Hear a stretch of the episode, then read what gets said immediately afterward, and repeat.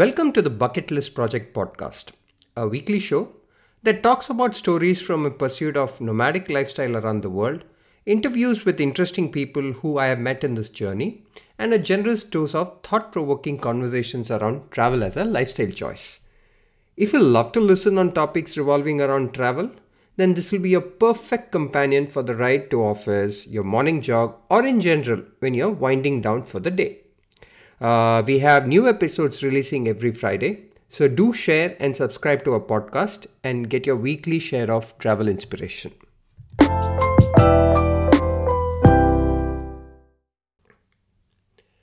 In 1831, a young naturalist named Charles Darwin set sail on the HMS Beagle for a five year voyage around the world. Darwin was fascinated by the natural world and he was eager to collect and observe as many plants and animal species as possible. Uh, one of the most important places that he visited was the Galapagos Islands, a group of volcanic islands located off the coast of South America. The Galapagos is home to a wide variety of unique plants and animals, both on land as well as in water, many of which are found nowhere else on the earth. Darwin was particularly interested in the finches of the Galapagos Islands. He noticed that the finches on each of the islands had slightly different beaks, which were adapted to the different types of food available in each of these islands.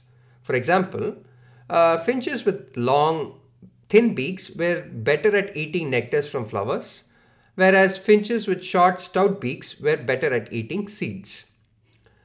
He realized that these finches were all descending from a common ancestor, but they had evolved over a period of time to adapt to the different environments on each of these islands. This observation led him to believe his theory of evolution by natural selection. However, he did not publish this theory of evolution until 1859, which is almost 30 years after he returned from his voyage on the Beagle. There were several reasons for this delay. First, Darwin was a very cautious scientist. He wanted to be sure that his theory was well supported by evidence before he published it. Second, he knew that his theory would be controversial. At that time, most people believed that God had created all living things in their current form. And his theory challenged this entire belief and suggested that living things had changed over time through natural selection. And finally, he was also personally struggling with the implications of his own theory. He was a devout Christian and he worried that his theory would undermine his faith in God. But eventually, he published this theory, keeping faith in his learnings and observations. And we are so thankful that this work eventually had profound impact on the way people thought about natural world. It challenged the traditional belief that God had created all living things in the current form, and it suggested that living things had changed over time through natural selection. You know, evolution is a fact in today's world, and it is important to understand how it works in order to appreciate the diversity of life on Earth. Been curious to look at this world for both its known and unknown things that it has to offer uh, my love for water has blessed me in opening up a new chapter altogether in this regard. You know, imagine a world where the creatures of the deep look like they came straight out of a science fiction movie. And that's the world of Lembeh Strait, a marine biodiversity hotspot in Indonesia that I recently visited.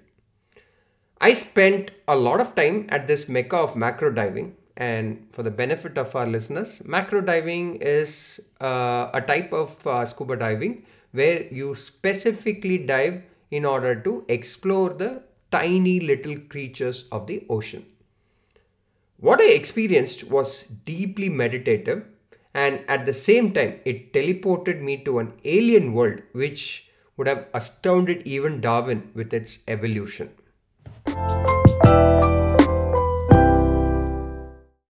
I'm Srinath Shankar, your host, a PADI scuba diving instructor, co founder of Pick Trail, India's fastest growing leisure travel brand, a digital nomad, and a slow travel proponent.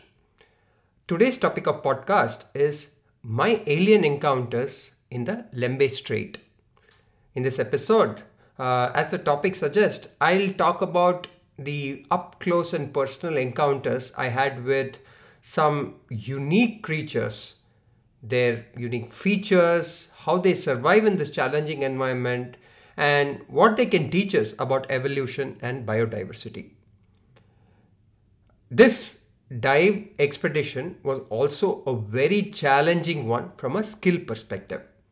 You know, uh, Lembeh Strait is known for its mud diving, which involves searching for small and cryptic creatures on the bottom of the sea. This requires precise buoyancy control so that you can hover in a place without disturbing the fine black lava sand and sediments. And also, in order to get very close to these creatures without disturbing them. It requires great breathing technique, understanding of your deco limits, and nitrox generally is recommended as you would want to spend as, as much time as possible at the bottom. I also had to read up a lot on my knowledge of marine life because what I was going to see over there was something that I've never seen before, and they are very endemic to that region as well. Um, some of these species were my first ever encounter, and uh, I had to understand how to peacefully observe them in their environment without the risk of disturbing them or getting poisoned and killed because some of these are very, very poisonous creatures. Reaching here itself was a very long journey from my home base, Lombok. I had to take two flights, uh, which was a total journey time of about five hours to reach a place called as Manado, which is in North Sulawesi. And from there, it is another two hours road journey to reach the Lembeh region. This strait is 16 kilometers long and only 1.2 kilometers wide. Yet, in these narrow waters, no less, no less than 88 diving sites can be discovered. I had planned about five dives, including a night dive, to give me the best chance of seeing these magnificent creatures that a lot of people have been raving about. Um, in this episode, uh, I want to talk about very specifically five encounters which has made me a total fan of all things macro. You know, while sharks, whales, dolphins, rays, these are all the superstars of the ocean, the joy of observing these tiny little alien creatures is something truly special. So, shall we get started? All right. The first on this list was something called as the mandarin fish. It is a creature so exquisite, so otherworldly, that it seems to have been plucked straight from the pages of a fantasy novel. With its glowing scales that shine like jewels in the sunlight, its graceful fins that dance like ribbons in the water, and its enchanting courtship ritual, the mandarin fish is a truly magical creature. It is also a creature of great intelligence and cunning. It's a master of disguise, able to blend in with its surroundings seamlessly, and it is also a skillful hunter. Using its sharp senses and lightning fast reflexes, it can catch its prey and stun it also. The most remarkable thing that I kind of observed about these mandarin fish was its courtship ritual. You know, during the mating season, the male mandarin fish will perform a series of elaborate dances and displays to attract the attention of a female. He will spread his fins wide, revealing in its full glory, and he will swim in intricate patterns, weaving and bobbing through the water. If a female is impressed, she will join the dance, and the two fish will swim together in a mesmerizing ballet. The mandarin fish is not just a fish, it is a vision.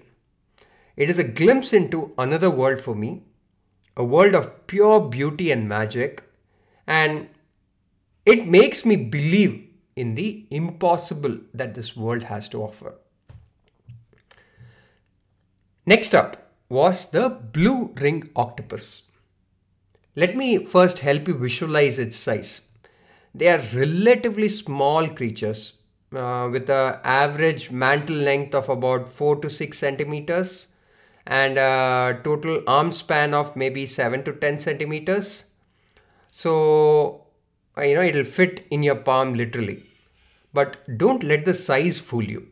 It is so venomous that it could make the devil himself blush. It's said that its poison can kill an adult human in just few minutes. Their venom contains a tetrodotoxin, I got it right, hopefully, a powerful neurotoxin that can cause paralysis and respiratory arrest in humans instantly. There is no antivenom for the blue ring octopus venom, and so any bite from these creatures will be 100% fatal. Knowing all of this context and then going searching for them was extremely exhilarating for me. Uh, in our dive, we were so lucky to see one of these.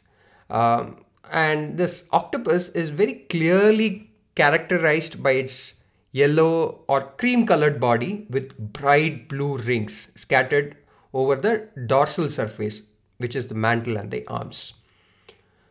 The rings are typically small, uh, but uh, because as we were approaching uh, closer to it, and they are very shy creatures, these blue rings can enlarge and become more prominent when they feel threatened. It is also a great master of disguise. You know, we had to struggle a lot to find these tiny little octopus you know it can change its color it can texture uh, can be changed to blend in with its surroundings making it nearly invisible to its prey but thankfully my guide he is so skilled in spotting them that uh, we in a matter of minutes we were able to find and spot our first blue ring octopus. Um, i'm also thankful given their shy nature they do not attack humans unless they feel extremely threatened. So it is important to you know kind of uh, let in the listeners that whenever you're diving and you're in going in search of a blue ring octopus, be extremely aware and respect to, respectful for these dangerous creatures and their surroundings. If you let them be, they will allow you to observe them and showcase their entire magic in front of your eyes. And boy, was I mesmerized by this little creature. Coming up next is the ghost pipefish. It is a true legend in the scuba diving world, and a lot of people die to see this in their lifetime. It's a beautiful and mystical creature. Um, you know, they have elongated, slender fish with a pipe shaped snout. Their bodies are covered in bony plates and they have two dorsal fins a pectoral fin on each side of the head and a pelvic fin. They typically range in the size of 2 to 15 centimeter uh, in length. So finding them first of all is a treasure hunt and doing it doing it in during a muck dive is literally a big treasure hunt that you have to be extremely skilled. As I said, our guide was very, very skilled, and I had told him that I wanted to see this, so please make it happen. So, uh, in our dive, I was lucky enough to see one ghost pipefish, which was, you know, leafy or weedy in appearance uh, due to the leafy appendages that cover its body. Uh, this also helps it to camouflage themselves among the coral leaves and seagrass bed wherever they live. They come in a variety of colors, but the one that I saw was green in color uh, and its skin was blending perfectly with the reef, uh, which is the surrounding environment, making them very difficult to spot. Um, I was told one of the most interesting behavioral trait of a ghost pipefish is their courtship ritual. During the mating season, the male ghost pipe fish will build a nest out of seaweed and other debris. He will then attract a female to the nest by performing a series of elaborate dances and displays, just like the mandarin fish that I mentioned before. If the female is impressed, she will lay her eggs in the nest and the male will guard them until they hatch.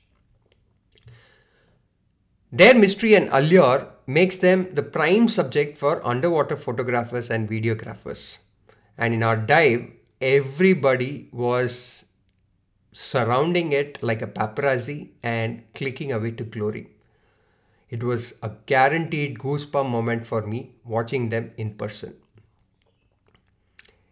Next up is um, actually one of my favorites that I spotted over here, which was the flamboyant cuttlefish, a dazzling dancer of the deep. They are small to medium sized uh, cephalopods uh, from the octopus uh, family uh, with an elongated oval shaped body. They have roughly about eight arms and two tentacles, which uh, they use for swimming, hunting, and communication. Their size, again, is very, very small, probably like 6 to 8 centimeters in length. But what they are known for is something different altogether. They have vibrant colors and striking patterns. Their skin can change color and texture in real time, just like the uh, blue ring octopus, um, and the texture to match the surroundings of their environment. They're often seen with bold display of red, orange, yellow, and white, just like a electronic billboard. They also have a pair of large expressive eyes uh, that can put any beauty pageant out there for to shame actually. Such beautiful expressive eyes I have never seen anywhere else in the marine world. Another interesting fact about them is that they are considered to be among the most intelligent invertebrates known to science. Uh, my guide was explaining to me that their large brain to body ratio uh, is capable of very, very complex behavior, such as problem solving, learning, and memory. Uh, he was telling me from his experience uh, that these um, flamboyant cuttlefish can navigate any maze uh, once and many more times like a human would do. They also are known to use tools like rocks uh, to crack open a shell and access the food inside. And he was telling me that their memory is so unmatched, they can jog back as far as a month in the past where they encountered the last predator, source of food, etc. So I was uh, fascinated by just the thought that, you know, probably this cuttlefish that I saw would remember me as one large blob of flesh floating around, curiously looking at him. I, I, I just could not take my eyes off them, and I count my blessings for the special encounter I had with this flamboyant cuttlefish. Finally, on this list is my most favorite octopus, the mimic octopus. Again, a cephalopod which is highly intelligent and capable of mimicking the appearance and behavior of variety of marine creatures. They do it for fun, you know. Um, they're small to medium sized octopuses with an oval shaped body. Um, they again have eight arms, two tentacles, like any of the typical octopuses. Uh, uh, and typically, they are between 7 to 15 meters. So, let's say, for example, maximum maybe uh, half a feet. That's how long they are. They have the texture is light brown or beige uh, in terms of their base color, but that's not important they can change their color and texture at a snap of a finger. The one that we saw, uh, it was mimicking the appearance of a flatfish. Or uh, basically uh, because it felt threatened uh, what it a- exactly did was um, you know kind of bury itself in the uh, sand with its just its eyes popping up like how a flatfish would do and very easily you can you know kind of miss it or you will not even realize that it's a mimic octopus because it's a it's taken a shape of a different fish altogether. Um, and uh, its ability to change is truly truly amazing. I saw it mimic at least two or three shapes during our dive and uh, i was just extraordinarily blown away by the evolution this creature must have gone through in so many years to have such a brilliant capability. It allows it to effectively hunt and it allows it to stay safe of its predators. Interesting, no? Um, the you know that that these five five creatures um, you know the ghost pipefish the mandarin fish uh, the uh, blue ring octopus um, the uh, mimic cuttlefish uh, or the mimic octopus or the um, uh, cuttlefish uh, is the flamboyant cuttlefish actually not the mimic cuttle, cuttlefish all of these five encounters is something very very special for me because though they are very small in nature or in size, observing them up close and personal made me a huge, huge fan uh, of this entire set of creatures that I got to see. With this, this podcast comes to an end. And an experience like this is what makes my bucket list project a worthwhile expedition altogether. I feel a sense of gratitude for having this opportunity to witness the true glory of nature. It also makes me feel like a tiny speck in the nature's game of evolution. I would highly recommend you guys Googling these names and relive the podcast through the images and the videos of these amazing creatures. Unfortunately, I did not have macro lens or advanced cameras to shoot these tiny little creatures but their images are stored for stored for eternity in my brain and i will always remember them as if i saw them just yesterday um, having said all of this i also witnessed alarmingly high degree of oceanic waste in the seabeds of this Lembeh Strait. Plastic bottles, single use uh, plastic, debris, were all strewn, uh, strewn all around, and it was unfortunate to see it invading the homes of these beautiful little creatures. I'm told that uh, you know Lembeh Strait is not what it used to be in the past because of this uh, increasing marine debris, and I fear if the future generation of divers will ever have a chance to witness what I could see. If you could ever do your bit Start with small habits of saying no to single use plastic and being responsible with your waste disposal, especially around water bodies. I know this is a larger problem requiring massive changes, but our micro behavior makes it one plastic cover lesser in the ocean at a time.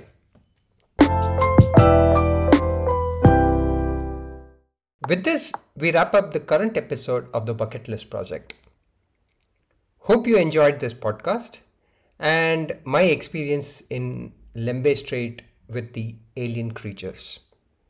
Did it inspire you or kindle your interest in diving? I sincerely hope so, so that you can also witness what I witnessed and feel ecstatic. Um, if you like what you listen to, then do subscribe to our podcast, which is available both in Spotify and Apple. So I'll see you next week. And until then, have a great time.